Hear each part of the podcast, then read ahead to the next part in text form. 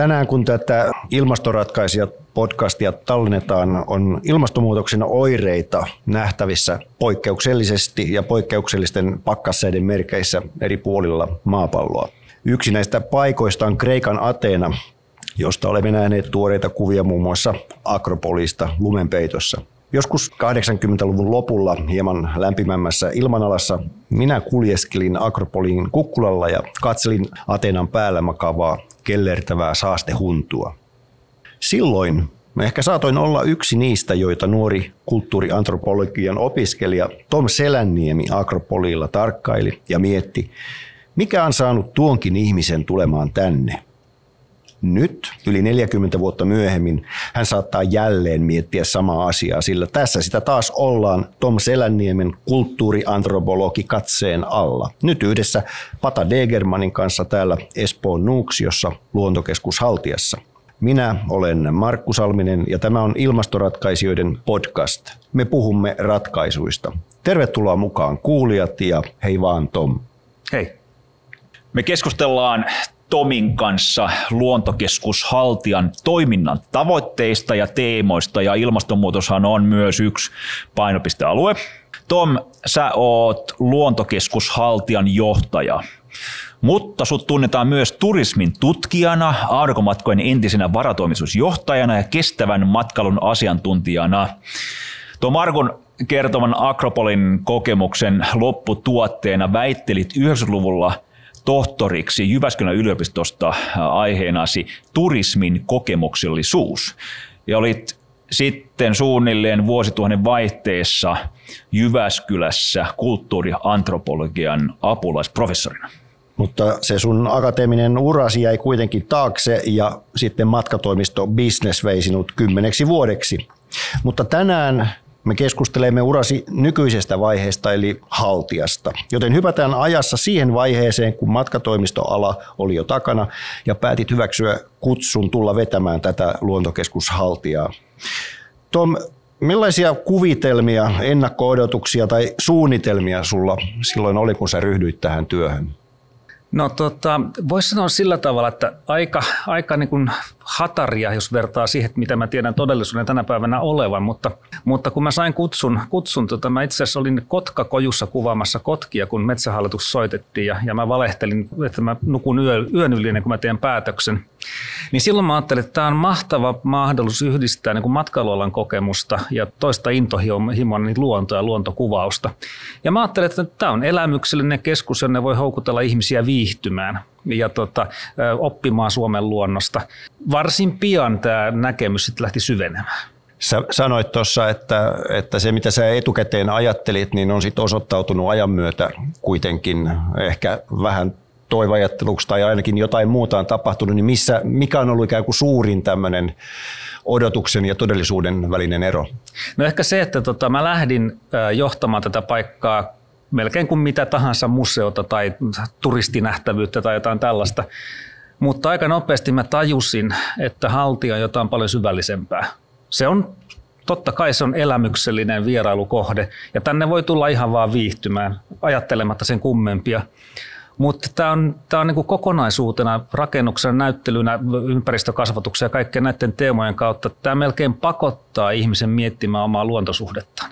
Ja silloin ollaan jo aika niinku syvissä vesissä. Tom, tähän väliin, niin tota, te kuuntelijat, jotka eivät ole olleet täällä haltiassa, niin, niin kerro lyhyesti suurin 12-vuotiaalle, että mikä on haltia? Haltia on koko Suomen luontokeskus, jossa näytetään tai tuodaan esiin Suomen luonnon monipuolisuutta eteläisimmästä kärjestä pohjoisimpaan kolkkaan.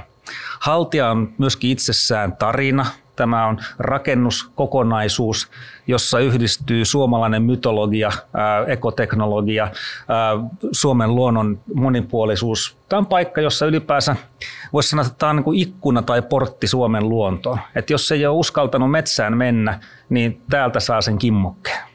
Ja mahdollisesti, jos Markku tuossa kattelee, että hienoja keliä on ja halusi lähteä Lappiin johonkin kansallispuistoon, niin täältä mahdollisesti saa sitä tietoa täältä saa myöskin sitä tietoa, että toki parhaiten täällä, täällä osataan antaa esimerkiksi retkineuvontaa tietenkin Nuuksioon, Sipoonkorpeen, rannikon alueisiin, Etelä-Suomen kansallispuistoihin, mutta kyllä meillä on sen verran rautasta asiantuntemusta tuolla asiakaspalvelussa, että olit sitten menossa mihin tahansa, niin eiköhän täältä paikan päältä löydy joku, joka on siellä käynytkin jo.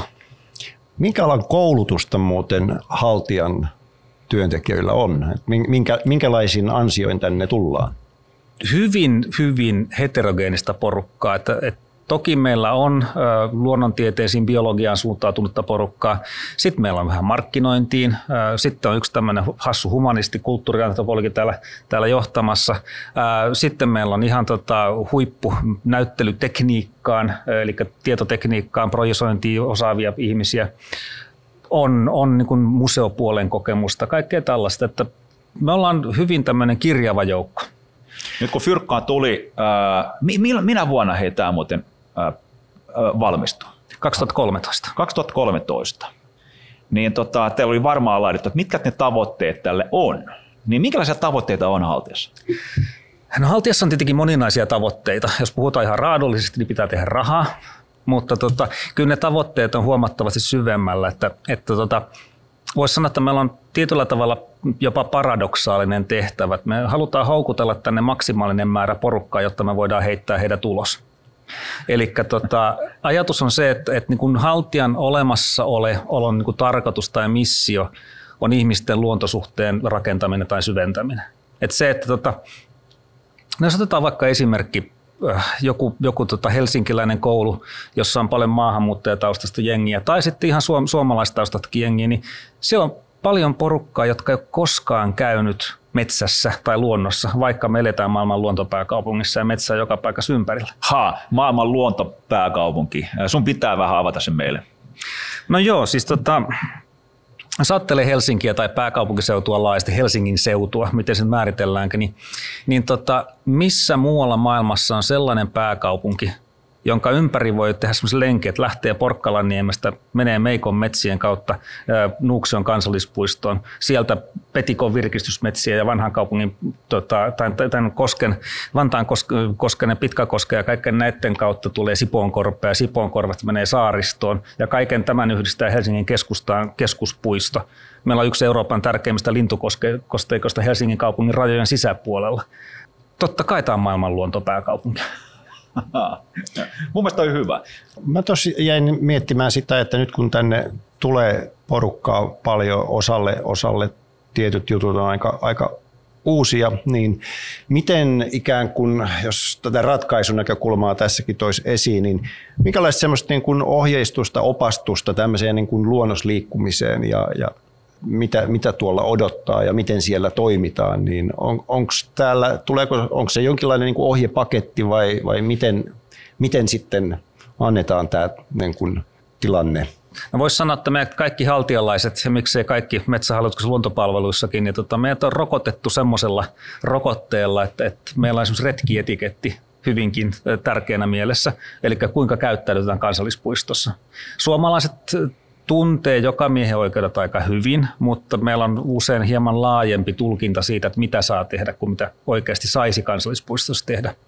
Sitten on tietenkin se, että meillä on niin vastuullisen retkeilyn, vastuullisen luonnossa virkistäytymisen ohjeistusta.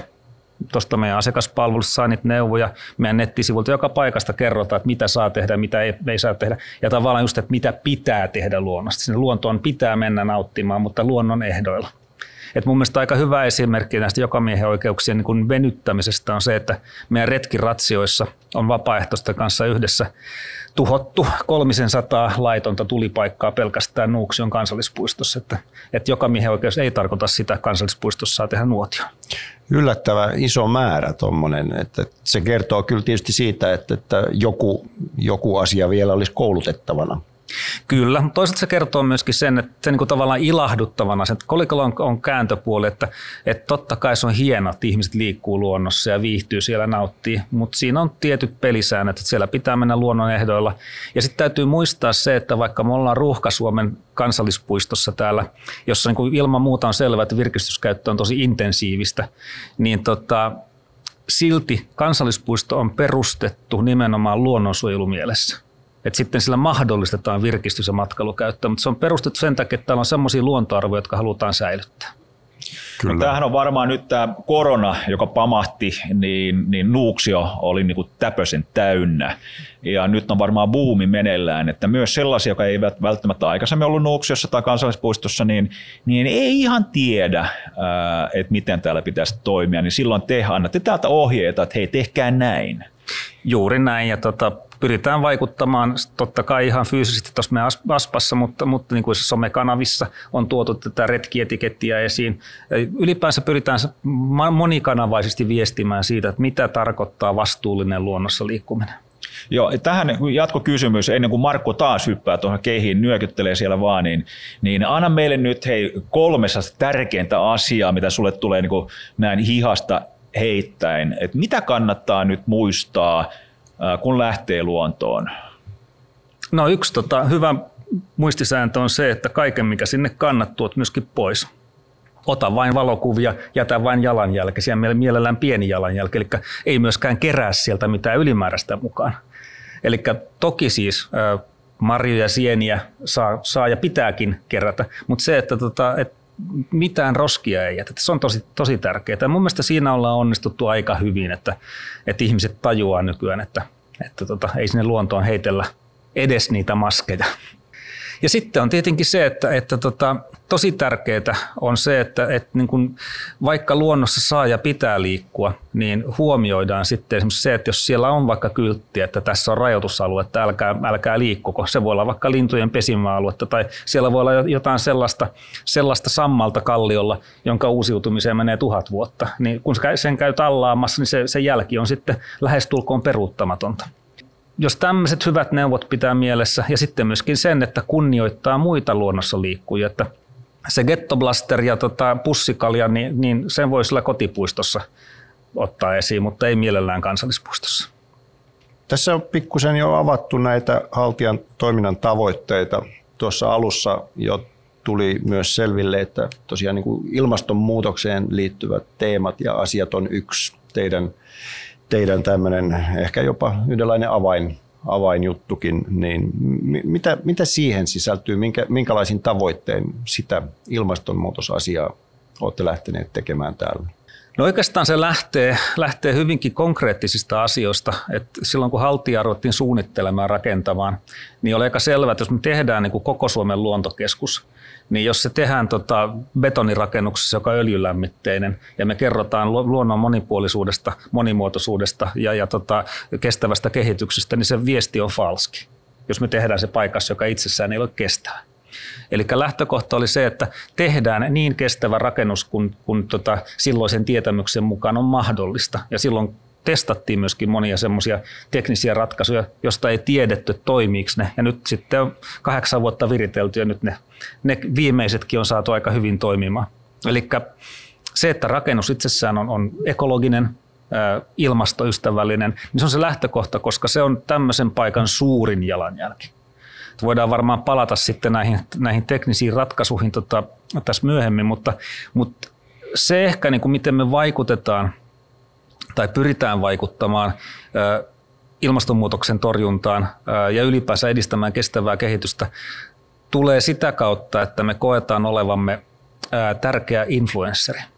Eli se, mitä me kerrotaan, mitä me tuodaan meidän näyttelyissä esiin, ne ei välttämättä aina ole helppoja asioita. Meillä on ollut myöskin aika vaikeita kantaa ottavia teemoja meidän vaihtuvissa näyttelyissä. Me pyritään tuomaan niin kuin ihmisille sitä ahaa-elämystä, että, että okei, me ollaan tekemisissä jonkun merkittävän asian kanssa, ilmastonmuutos, lajien katoaminen, kaikki tämmöinen biodiversiteetin katoaminen, on hirveän isoja asioita. Ja ne tuntuu välillä siltä, että, että niin kuin minä yksittäisenä ihmisenä en pysty tekemään mitään niille. Niin se meidän toinen viesti on sitten se, että me pyritään tuomaan aina esiin niitä mahdollisuuksia, että hei sinäkin voit tehdä jotakin. Sä et yksin voi ratkaista esimerkiksi biodiversiteetin katoamista, mutta sä voit vaikuttaa siihen omalla, omilla valinnoilla. Ja se on ehkä se meidän tärkein vaikutus. Toki meillä on sitten oma kestävän kehityksen tiimi, jossa pohditaan, että, että mihin meidän kahvinporot menee ja, ja tota, minkälaisia lampuja käytetään ja niin edespäin. Ja se on tosi tärkeää, koska se heijastuu sitten arkipäivään. Me jokaisen työntekijän arkipäivät, me kotona tehdään niitä samoja ratkaisuja. Mutta kyllä mä sanoisin, että niin kun se manifesti, minkä tämä rakennus itsessään kertoo, että on mahdollista tehdä tämmöinen iso pytinki kestävällä tavalla. Ja toinen on sitten se, että miten me vaikutetaan meidän kävijöihin. Meillä on esimerkiksi luontokoulutoimintaa. Me ollaan valtakunnallisesti merkittävin ympäristökasvattaja ja meillä käy, käy kuitenkin merkittävä määrä vierailijoita.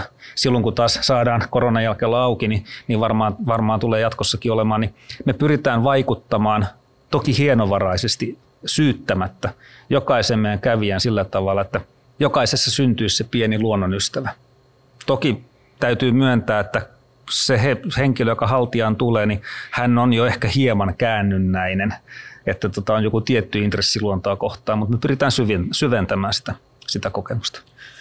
Suomessa on monta vuotta näytetty mallia muille maille, että millä tavalla kannattaa joku tietty asia hoitaa teknologiassa, niin kuin 4G, 5G, digitalisaatio telkkarissa, meidän koulujärjestelmä ynnä muuta.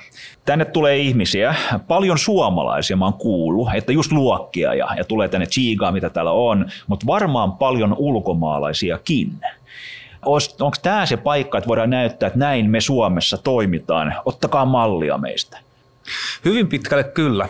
Meillähän käy, tai siis normaaliaikoina käy myöskin paljon ulkomaisia ryhmiä. Usein on, on myöskin tämmöisiä erityisintressiryhmiä, on, on arkkitehtejä tai kaupunkisuunnittelijoita tai, tai insinööriporukoita tai muita. Ja heille kaikille kerrotaan nimenomaan haltijan ekoteknologiasta – että kuinka voidaan tehdä rakennus, joka itsessään on hiilivarasto. Miten voi olla tällainen rakennus 80 prosenttisesti oma energia omavarainen.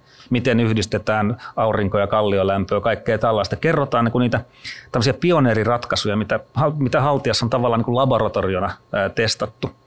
Mutta sitten toisaalta myöskin tuodaan esiin tätä meidän suomalaisten sanotaanko poikkeuksellisen läheistä luontosuhdetta, joka tosin valitettavasti on ehkä ollut vähän rapautumassa viime aikoina, kunnes tuli korona ja heitti ihmiset takaisin luontoon, mutta, mutta tota, meillä on poikkeuksellisen läheinen ja syvä luontosuhde. Et, et tota, monissa paikoissa luonto on joku tämmöinen telkkarin dokumenteista korkeintaan nähtävissä oleva. Ja meillä sitä on joka paikassa läsnä. Ja meillä varmaan niin kuin kaikilla ainakin meidän ikäisillä, niin me ollaan pienestä pitäen totuttu liikkumaan luonnossa. On sienestetty, marjastettu, joskus vanhempien pakottamana, on kalastettu, osa on metsästä niin edespäin. Me ollaan kaikki liikuttu luonnossa. Ja se on, se on niin, niin, niin merkittävä osa meidän suomalaista identiteettiä, että mun mielestä on täysin mahdotonta ymmärtää meidän kulttuuria, jos ei ymmärrä meidän luontosuhdetta. Ja se konkretisoituu kyllä joskus aika totaalisesti. Mulla on pari hyvää esimerkkiä siitä haltijauran aikana, kun mä oon istunut tuolla meidän pääkaupunkiseudun hienommalla terassilla näin mainoksena sanottu sen lounaalla. Tota, kerran siihen tuli japanilainen pariskunta. Ja tota, ne jäi jähmetty siihen, siihen kaiteen viereen. Ja tota, kun oli siinä ollut jähmettänyt jonkun aikaa, niin mä menin kysymään, että onko kaikki ok. Niin nämä sanovat, niin mutta me ihaillaan tätä koskematonta luontoa. Mä katsoin, ja tuossa on hiekkakenttä ja sitten tuossa on rakennuksia, tuossa menee sähkölinja ylös, siellä on mökkejä vastapäätä. Joo, että mun käsitys koskemattomasta luonnosta on jotain muuta, mutta heille tämä oli niinku tämmöinen kokemus, joku autenttinen luonto. Toinen oli shanghailainen uranainen, kolmekymppinen, joka oli tullut sitten ensimmäiselle Euroopan matkalle ja tota, ihaili myös siinä tota, sitä näkymää. Ja mä menin juttelemaan, että, niin, että kiva, että olet tullut tänne käymään, että mikä tässä on niin kuin sun mielestä erikoista näen sinisen taivaan ensimmäistä kertaa elämässäni. Ja nämä on semmoisia juttuja, ne on meille itsestään selviä tavalla, mutta nämä on äärimmäisen arvokkaita. Joo, tuo, tuo on erinomaisen hyvä ajatus, minkä otit esiin nimenomaan tuosta, että miten ympäristö, elinpiiri tavallaan luo tämmöisiä itsestäänselvyyksiä, joita sitten ei tavallaan näe sillä tavalla, kun joku tulee ulkopuolelta tänne ja mm. sen silmät poimii jotakin sellaista, mitä, mitä meidän silmät ei, ei tavallaan enää kykene. Mutta että, että se to, toisaalta niin kuin aika hyvä muistutus meille myöskin, että se on niin arvokas asia, että, että ei kannata joka päivä suhtautua siihen itsestäänselvyytenä, että sen myötä tavallaan tämä säilyttäminen ja luonnon hyvinvointi, niin ne on isoja tarpeellisia asioita. Joo, tämä on ilman muuta näin ja tota, vähän samalla tavalla kuin, kuin näissä, näissä mun esimerkkeissä se elinympäristö oli muovannut sitä näkemystä siitä, että mitä, miltä luonto näyttää, niin kyllä tästä pitää niin kuin katsoa myöskin sisäänpäin. Joskus pistää niin kuin jonkun ulkopuolisen housut jalkaa ja tarkastella meidän suomalaisten tapaa käyttää luontoa. Me puhutaan paljon luonnon kestävästä käytöstä, mutta jos katsoo, että kuinka pieni osa meidän metsäpinta-alasta on enää luonnontilaisessa tilassa, tai että kuinka tavallaan suruttomasti me ollaan käytetty meidän, meidän ehkä tulevaisuuden merkittävintä, kalleinta luonnonvaraa, eli vettä, niin kyllä meillä on peiliin katsominen, että, että ne on meille niin itsestään selviä, että, että, tota, että oikeastaan jos ajattelee vaikka tästä, tästä lähtee ajamaan Pohjanmaalle, mä oon Keski-Pohjanmaalta kotoisin Kruunupyystä, siinä on semmoinen 500 kilometriä matkaa. Siinä yhtään annetta metsää välissä, pelkkää puupeltoa. Et kyllä tämmöiset asiat niin pitäisi pitäisi niin jotenkin syöpyä mieleen, että meillä on jotain ainutlaatuista, mutta sitä kannattaa vaalia. Tämä on muuten mielenkiintoinen ajatus, tämä metsän käsite ja käsitys siitä, että, että, että miten keskimääräinen suomalainen ajattelee, että mikä on metsä, koska kyllä mä luulen, että se on mennyt siihen suuntaan, että toi sun mainitsema puupelto vastaa aika keskimäärin ihmisen ajatusta siitä, että mikä on metsä. Että tarpeeksi tiheessä, kun siinä kasvaa puuta, niin se, se on se metsä, mutta että just se monimuotoisuus, mikä puuttuu sitten ehkä tämän kaltaisista, niin tuleeko sitten enää havaituksikaan? Näin voi hyvin olla. Jos ajatellaan vaikka terve elinvoimainen vanha metsä, niin siitä on kolmasosa vähintään lahopuuta. Sitä ei talousmetsissä juuri, juuri näy. Toki siis täytyy ottaa huomioon se, että kyllähän kestävää metsätalouttakin on olemassa ja siitähän me ollaan maana riippuvainen. Mä luulen, että pikkuhiljaa tässäkin asiassa asiat menee niin oikeaan suuntaan, mutta sitäkin tärkeämmäksi nämä meidän kansallispuistot muodostuu, että meillä on on näitä saarekkeita, jossa niin kuin sitä mon, luonnon monimuotoisuutta oikeasti vaalitaan. Vielä hypätäkseen takaa tohon, takaisin tuohon sun esimerkkeihin, niin tota, lisäys siihen, niin kävin tuossa syksyllä tuossa Nouksiossa ja siitä tuli yhdeksän kilometriä vastaan ja niillä oli eh, hengityssuojaimet. Tämä oli muutama vuosi sitten. Ja kysyi heiltä, että miksi teillä on hengityssuojaimia. Niin ne sanoivat, että tässä on niin kuin huono ilma ja tämä oli keskellä kansallispuistoa. No, että ei, tässä on niin maailman, maailman parasta ilmaa. Sitten ne katsomoi ihan tyhmällä sanoi, että ei todellakaan. Että katso nyt kaikki lehdet on, on, on, on, on tuossa maassa. Että mitään lehteä enää puussa. Niin mä sanoin, että joo, tämä, tämä kuuluu asiaan, tämä on joka vuosi. Sitten ne yökkäs, mm, joka vuosi. Niin kyllä mä luulen, että me joudutaan jotenkin kouluttamaan myös näitä niin kuin, kaikkia tyyppejä, jotka tänne tulee.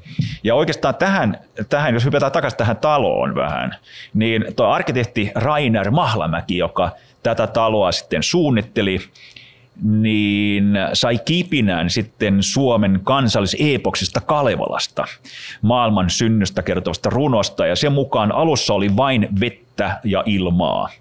Ja hyvä, että sä mainitsit myös sen veden, koska tämähän on täynnä sitten vettä koko tämä niin kuin, ä, nuuksio. Ja sitten muun muassa tämä, tämä, me istutaan tällä hetkellä näyttelytilassa, missä on Sotkan muna tuossa meidän takana. Näkyy myös videoissa, mitä tässä videoidaan tätä niin kuin podcastia, niin voitte chiikailla sieltä sitä.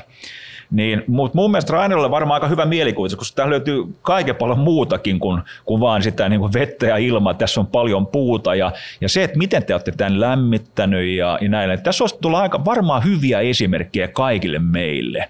Kerro vähän siitä teidän, niin kuin, miten, mistä saat energiaa tämän paikan lämpiä, läm, lämmittämiseen. Joo, siis tämähän tota, tosiaan Suomen suurin massiivipuutalo ainakin toistaiseksi, onneksi kohta tulee varmaan isompiakin, niin tota, et, et Haltiahan oli silloin esimerkki siitä, että, että tehdään tämmöistä ekologista puurakentamista. Ja tota, mennään kohta takaisin Rainerin, Rainerin aivoituksiin, mutta tämä energiaratkaisu on aika mielenkiintoinen. Että tota, jos ajatellaan aurinkolämmön käyttöä Suomessa energialähteenä, siis lämmitysenergialähteenä, niin siinä on ollut semmoinen ongelma, että silloin kun meillä on aurinkoa, me ei tarvita lämpöä, ja silloin kun me tarvitaan lämpöä, meillä oli aurinkoa.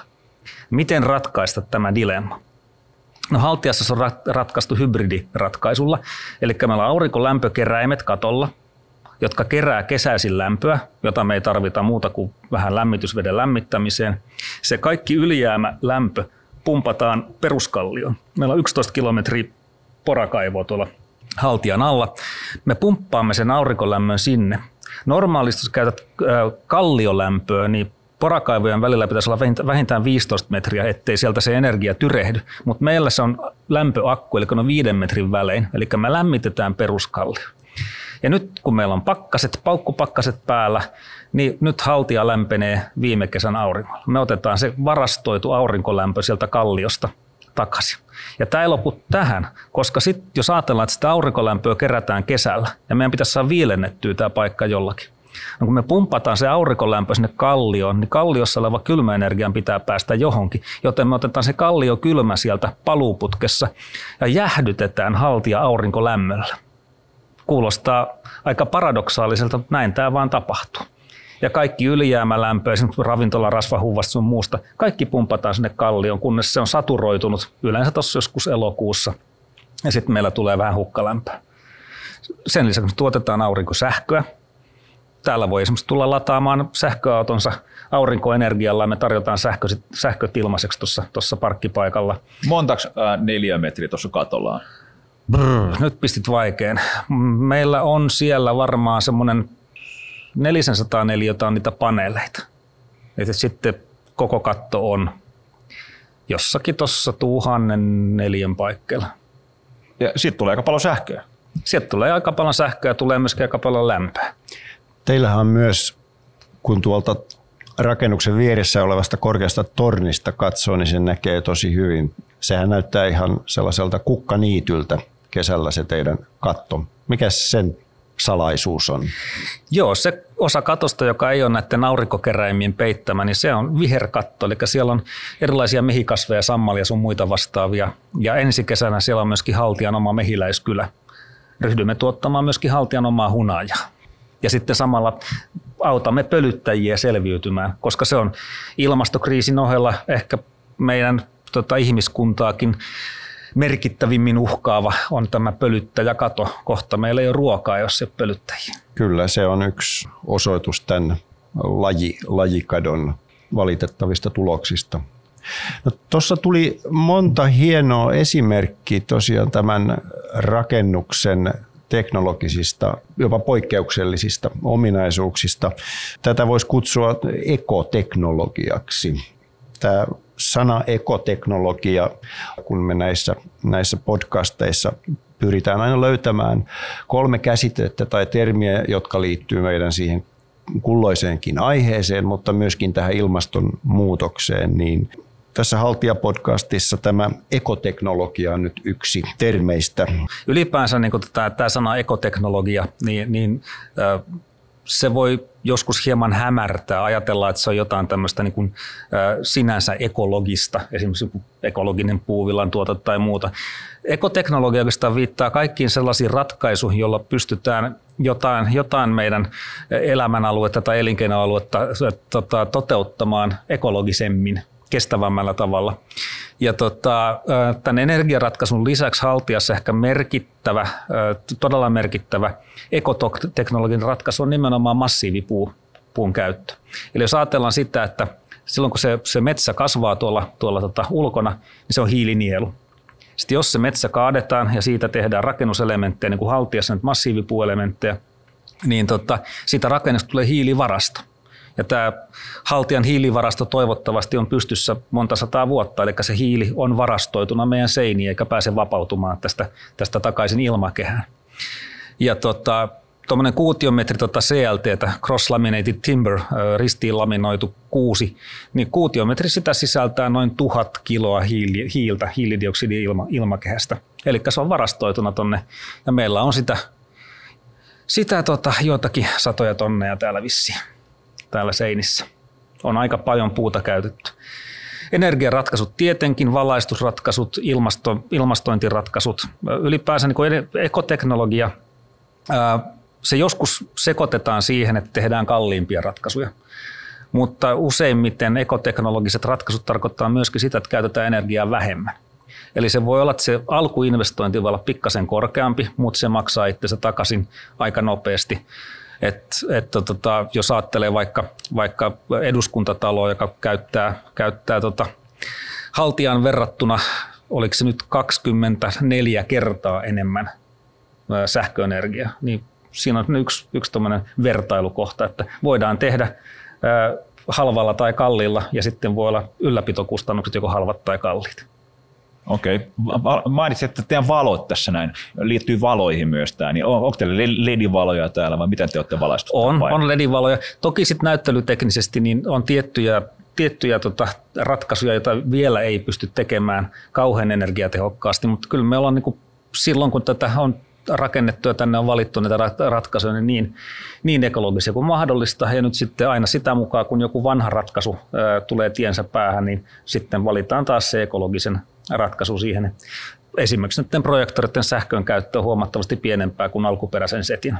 Pyritään niin kuin löytämään sellaisia ratkaisuja, jotka, jotka tavallaan niin kuin tukee sitä, sitä meidän kokonaisviestiä.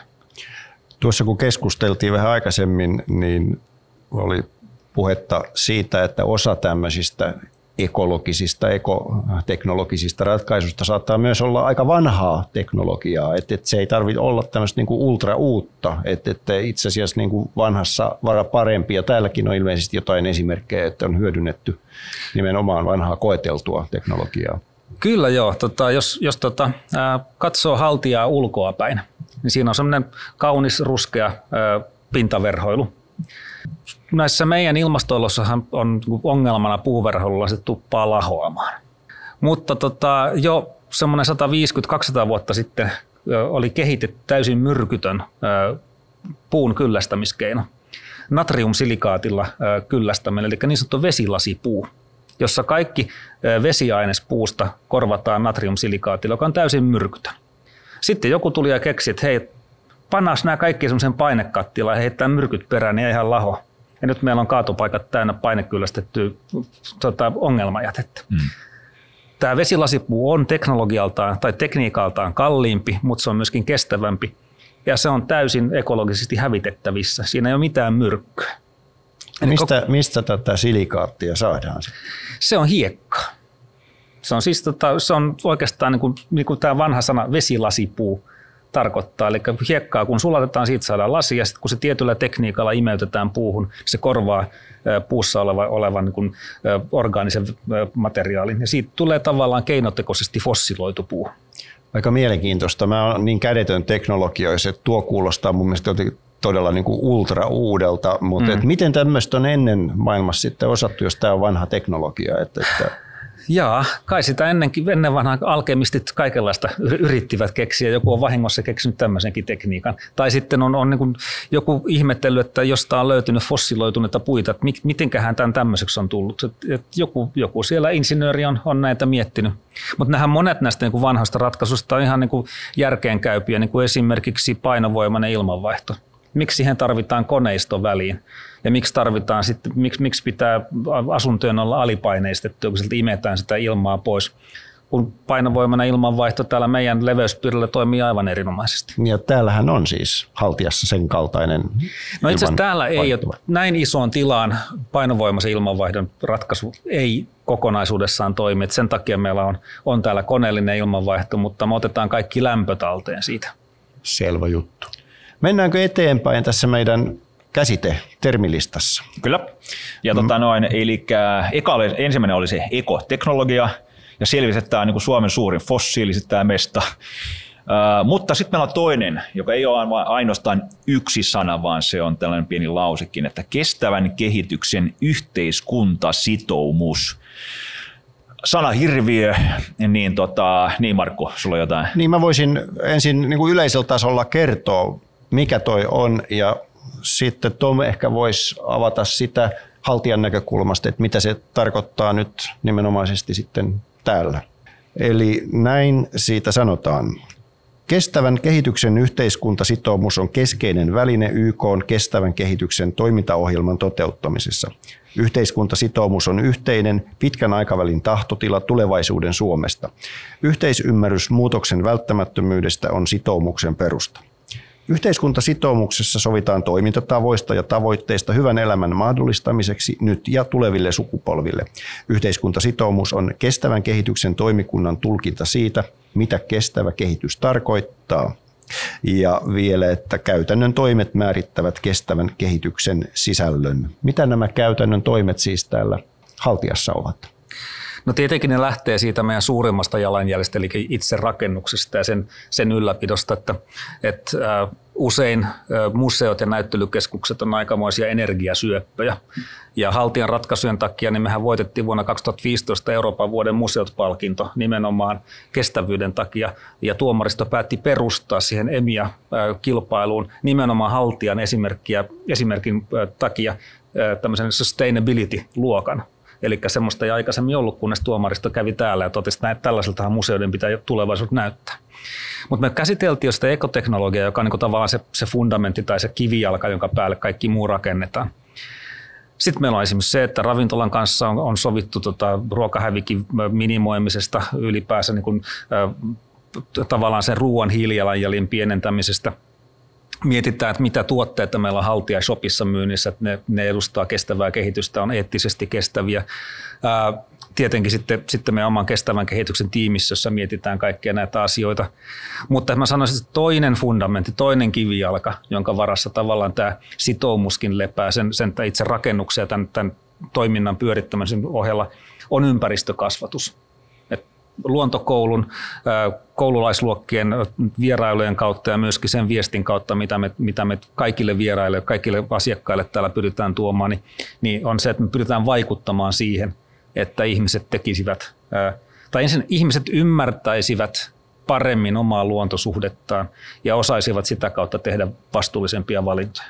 Se on ehkä se, missä meillä on niin se kaikkein paras vaikuttamisen mahdollisuus ja myös se kaikkein paras keino edistää tuon sitoumuksen kirjainta on nimenomaan se, että pyritään vaikuttamaan ihmisiä, jotka täällä käy.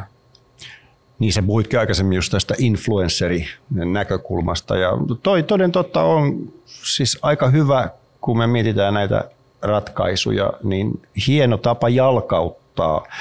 Just tämä luontokoulu nimenomaan tuonne niin kuin nuoriin lapsiin se, että, että mä luulen jopa, että, että valmius vastaanottaa ennakkoluulottomasti niin kuin omaan elämään ja tapoihin ja tottumuksiin liittyviä niin kuin uusia tämmöisiä kestävän kehityksen toimintamalleja, niin on jopa varmaan parempi kuin, kuin sitten vanhemmissa ihmisissä, jotka ehkä ovat luonneet niin kuin sen oman elämänsä mallin. Ja toki pakon edessä meistä kukin tietysti, kun tarpeeksi ymmärtää ja ajattelee, että, että mikä on oikea asia tehdä ja mikä taas ei, niin, niin sieltä, sieltä sitten syntyy mm. tietysti, mutta että se luontevuus voi olla just tämmöisessä opetusmallissa. Nimenomaan, ja tota, mun mielestä Haltian luontokoulussa niissä alkuperäisissä luontokouluohjelmissa, mitä, mitä laadittiin kun mietittiin kohderyhmää, niin siinä on ajateltu harvinaisen fiksusti. Jos ajatellaan suomalaista maailmanluokassakin erinomaista koulukasvatusta, niin jo esikouluvaiheessa ja alaluokilla on ympäristökasvatusta. Mutta sitten jostain syystä, kun päästään yläasteelle, niin se vähän niin kuin katoaa. Ja meillä on niin kuin luontokoulusisällöstä aika paljon suunnattu nimenomaan niin kuin sanotaan 6-9 luokkalaisille. Ja nyt on mietitty myöskin toi, aika paljon toisen asteen oppilaitoksia, koska silloin kun tota, ihminen tulee murrosikään, ja me kaikki, joilla on ollut murrosikäisiä lapsia, tai jos muistaa oman murrosikään, niin päässähän tapahtuu omitoinen juttu että kaikki kytkökset aivossa katkee. Sitten ollaan, ollaan vuosi pari ollaan, niin kuin, tai joskus vähän pidempääkin, ollaan ihan täydessä sekamelskassa. Sitten ne rupeaa kytkeytymään uudestaan. Ja jos siinä vaiheessa, kun ne rupeaa kytkeytymään uudestaan, pystytään vaikuttamaan siihen, että miten ajatellaan ilmastonmuutoksesta, kestävästä kehityksestä, luontosuhteesta, niin silloin siitä jää pysyvä jälki. Et jos siinä kohtaa pystyy vaikuttamaan ihmisten ajatuksiin ja asenteisiin, niin silloin on kauaskantoiset vaikutukset. Ja niin kuin sanoit, niin, niin tota, meitä vanhoja jääriä aika vaikea käännettää.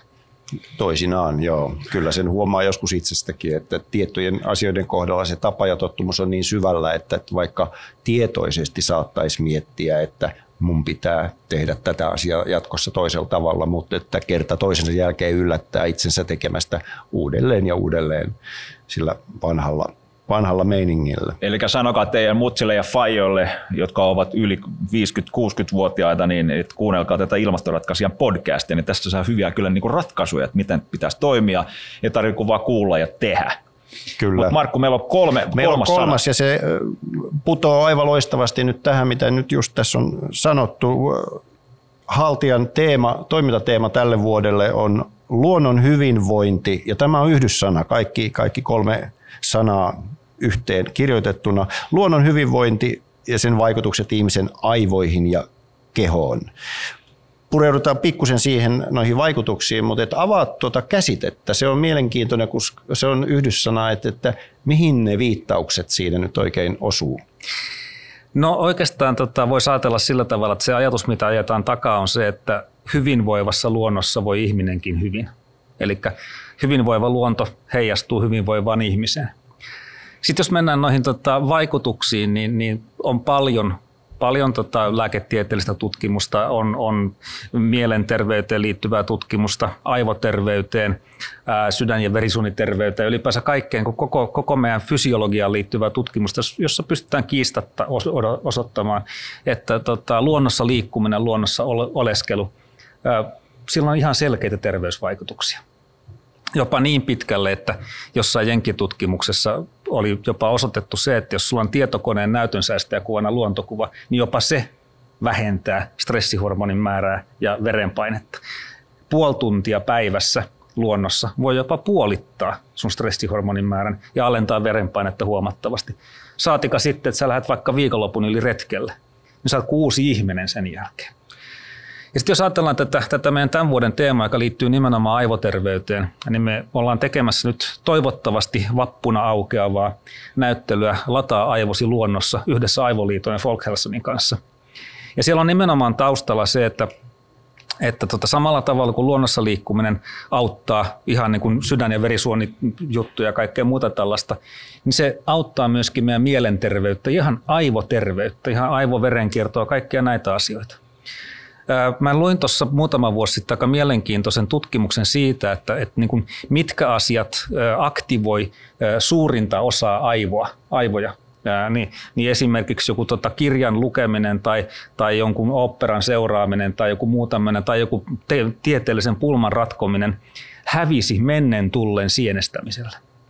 Sä kuljet epätasaisessa maastossa, eli sun motoriikka joutuu koetukselle, sitten sä katot semmoista, semmoista tota hyvinkin monipuolista ää, paikkaa, jossa aluksi ei näe yhtään sientä. Sitten kun sä näet sen ekan suppilovahvedon tai mustatorvisen, yhtäkkiä aivot kalibroituu. Yhtäkkiä niitä onkin joka paikassa. Ja on osoitettu, että tämä aktivoi niin monia eri puolia sun aivoissa, että oikeastaan millään muulla ei pääse vastaavaan. Ja just tämmöisiin juttuihin me pureudutaan siinä, että, että niin kuin, ää, tässä meidän teemavuodessa ja tässä näyttelyssä, että on monia asioita, jotka ensinnäkin edistää terveyttä, ja sitten luonnossa liikkuminen on myöskin semmoinen, joka, joka tota, oikeasti niin kuin se, se saa meidät ikään kuin toimimaan huomattavasti tehokkaammin. En tiedä sitten, onko siinä joku evoluutiobiologinen tausta, että, että, että kun, kun vielä oli sapelihammastiikereitä ja mammutteja ja sun muita, niin oli pikkasen pakkokin olla vähän niin kuin tarkkana että tarkkailla ympäristöä, kiinnittää huomiota pieniin, pieniin asioihin. Tai se, että jos vaikka just sienestää tai metsästää tai kalastaa, niin täytyy ottaa pienistä vihjeistä, johon muuten ei välttämättä kiinnitä huomioon. Pitää ottaa niistä se vinkki, että missä se rusakko on juossut. Sienistä tuli mieleen, tämä oli hyvin, hyvin avaava tuo, mitä sä sanoit, että jos on käynyt kantarelle ja etsimässä niin kuin jälkipuolen kantarelle ja silloin on haavan lehtiä on jo siellä maastossa. Niin se on huikeaa, kuinka usein se keltainen haavanlehti, joka näyttää on siellä pari metrin päässä, niin silmä kun on virittynyt kantarellitaajuudelle, niin ne keltaiset haavanlehdet, niin ne on, ne on ikäviä ansoja, koska sitten kun menee lähemmäs jo toiveikkaasti, niin havaitsee, että ah, eihän tuo mikään sieni ollutkaan. Juuri näin voi käydä. Ja sitten kun saadaan, saadaan tämä savata yleisölle ja tämä lata-aivoisen luonnossa näyttely tulee, niin meillä on siinä semmoinen tota, puolen seinän kokoinen sienestyspeli, eli me projisoidaan seinälle metsämaasto, johon ilmestyy silloin tällöin sieni eri puolilla. Sun pitää löytää ne ja poimia ne. Eli siellä voi harjoit, kuivaharjoitella ja sitten lähteä tuonne skutsiin oh no, meikällä on värisokea, niin mä en näe mitään sieniä eikä mitään marjojakaan ja se on ihan hirveätä joskus, mutta... Sun pitää tu- tu- tuntea ne muodot. kyllä, kyllä. Tässä alkaa aika hyvin tunnelma, tunnelma niin kuin kehittyä semmoiseen kepeyteen, että mun mielestä me voitaisiin myöskin alkaa niin kuin laskeutua kohti meidän hienoa loppusuoraa, jossa on myöskin tämmöisiä niin kuin kepeämpiä juttuja. Ja tota, meillä on ensin sulle kymmenen joko tai kysymystä. Vastaat vaan nopeasti siihen, mikä jollakin tavalla oikeammalta tuntuu siinä hetkessä. Pata, on hyvä. Vedetään vuorotellen. No vedetään Sanotaan vuorotellen. näin. Okei, mä vaan aloittaa. No niin, Tom. Äh, bussihaltijaan vai oma auto? Oma auto. Tentsaille, eli siis tentsille vai laavu? Tentsille. Okei, ihan makea homma. Verkkarit vai farkut? Verkkarit. Espanja vai Kreikka? Kreikka. No tää oli aika selkeä kyllä. kyllä Mä arvasin että se on etukäteen. Okei. No nyt tulee sähköpyörä vai perinne poljettava fillari? Sähköpyörä. O- onko sulla sähköpyörä? Ei, mutta vaimolla on ja mä oon kateellinen. Okei. Okay. eli sä meet perinnepoljettavalla Hän menee seiskalla tuota keskuspuiston mäkiä ylös, sitten hiekkapölyä ja mä talutan pyörää perässä. No niin, selvä. Mennään eteenpäin. Nyt mennään aavistus vakavampaa. Ahdistus vai toivo? Toivo. Laiva vai lentokone? Lentokone. Avanto vai allas? Avanto. Avat, okei. Okay. Onko tänä talvena ollut jo? En, mutta mä en myöskään vihdy altaassa. Okei. Okay. Peruste sekin. Nyt tulee sellainen äh, sanaleikki, kun ollaan Nuuksiossa. Käpy vai tikka? Käpytikka. Okei, okay, diplomaattinen vastaus. Ja jokerina etenkin kun ollaan Nuuksiossa ja etenkin kun täällä on pata äänessä. Pata vai kattila?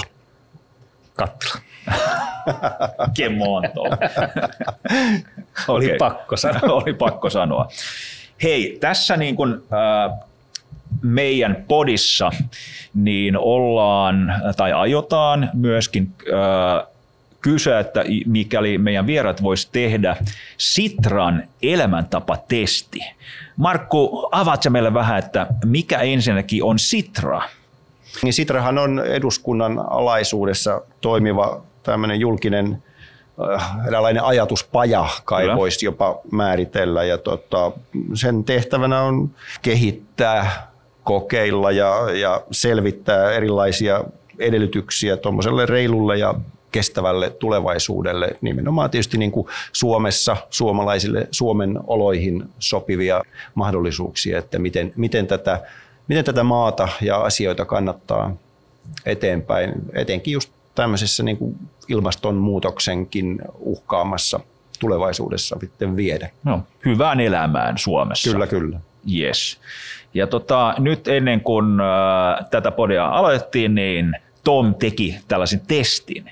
Niin ajateltiin äh, nopeasti käydä läpi, äh, että miten tämä testi lopuksi meni. Ja tässä on, on niin kuin neljä asiaa, mitä tarkkaillaan tässä testissä. Tässä on asuminen, liikenne ja matkailu, ruoka, tavarat ja hankinnat.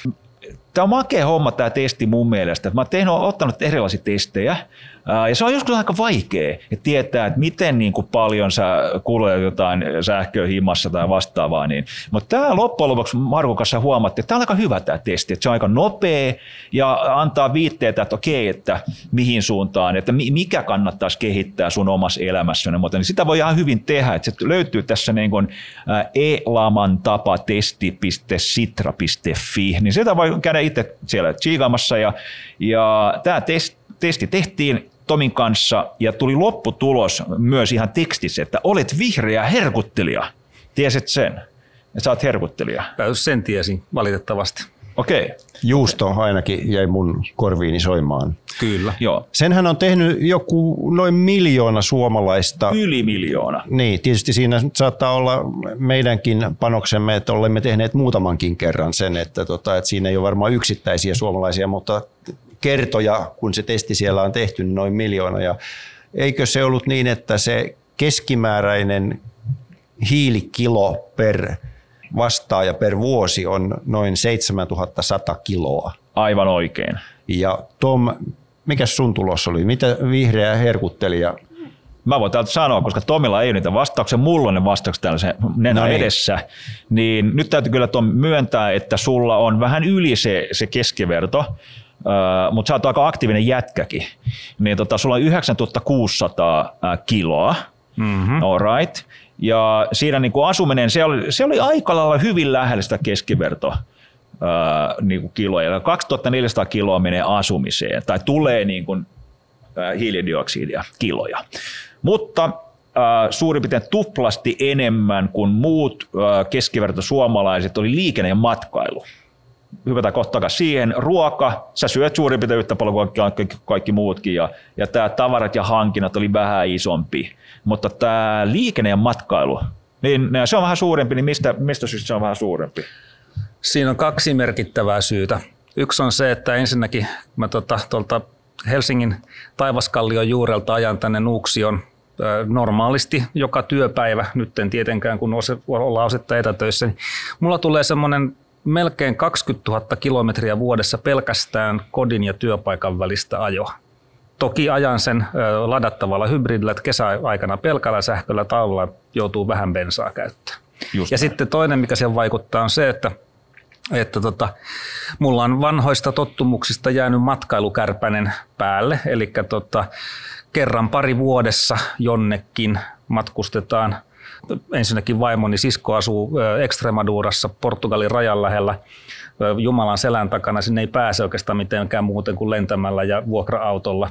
Siellä käydään ehkä kerran vuodessa ja sitten käydään paljon Kreikassa patikoimassa. Mulla on kyllä kaveri, joka souti Portugaliin, niin voithan se soutaa Voihan me soutaa. Voihan me tietenkin pyytää, että poika ja vaimo välillä vähän jeesaa, niin pääsee, pääsee yes. nopeammin. Mutta se on toi, toi auto, joka, joka tota, itse asiassa olen ajanut ladattavalla hybridillä nyt kuusi vuotta.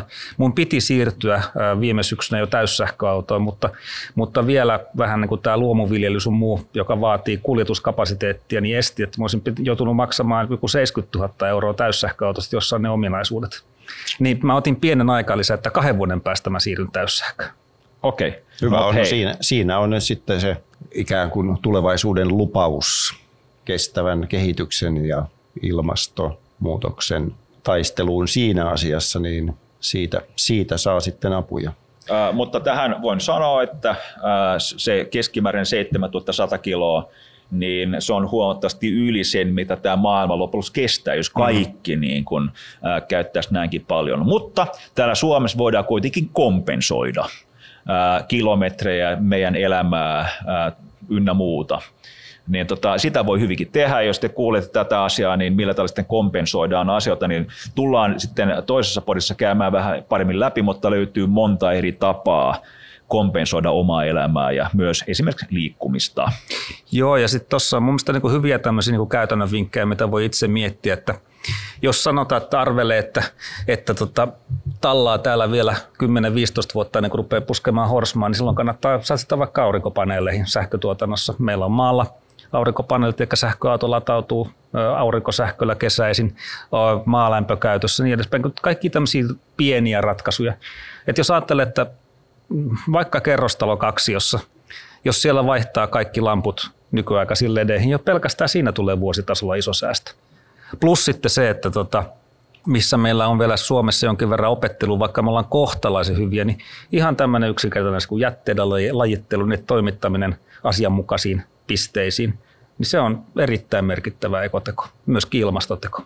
Mahtavaa. Tuossa tuli hyvä lista nyt ratkaisuista, joita periaatteessa jokainen voi ainakin poimia siitä listasta omaan tilanteeseensa sopivia mahdollisuuksia. Ja niitä on myöskin helppo, kun alkaa miettiä näitä asioita, niin kyllä niitä näkee niitä vaihtoehtoja ja ne valinnan kohdat, missä, missä voi tehdä. Tuli vielä yksi käytännön vinkki mieleen. No niin, kaikille sille on aina tilaa. Kaikille mökkiläisille, joilla on vähän tonttia, meilläkin on metsää ja kaikkea muuta tämmöistä ja omenapuita vaikka muilla jakaa niin edespäin, niin, niin sen sijaan, että ne risut polttaa, mitä aina syntyy oheistuotteena, niin mä oon noudattanut Risto Isomäen neuvoa, tee oma hiilinielu. Mulla on hiilinieluja siellä, jossa tota, kaikki tämmöinen ylimääräinen puuma, puuaines, niin sitä ei suinkaan polteta, vaan sitä vähän maadutetaan ja sitten se haketetaan, sitä käytetään maanparannuksen niin edespäin, että turha sitä on taivalle tupruttaa. Täsmälleen. Hyvä idea. Kiitos Ristolle. Ja kiitoksia Tom sinulle. Tom Selänniemi, Haltian johtaja, on istunut täällä meidän kanssa tänään ilmastoratkaisijoiden podcastissa. Tämä oli tosi mielenkiintoinen keskustelu ja mun mielestä me voidaan jatkossa varmaan palata näihin aiheisiin ja yhdessä jopa kehitellä jotakin ideoita, jolla tätä hyvää sanomaa voidaan eteenpäin viedä. Ilman muuta. Jokainen meistä voi tehdä ilmastonmuutoksen vaikuttavia ratkaisuja. Teet niitä jatkuvasti siinäkin siellä himassa, mutta ovatko ne positiivisia vai negatiivisia?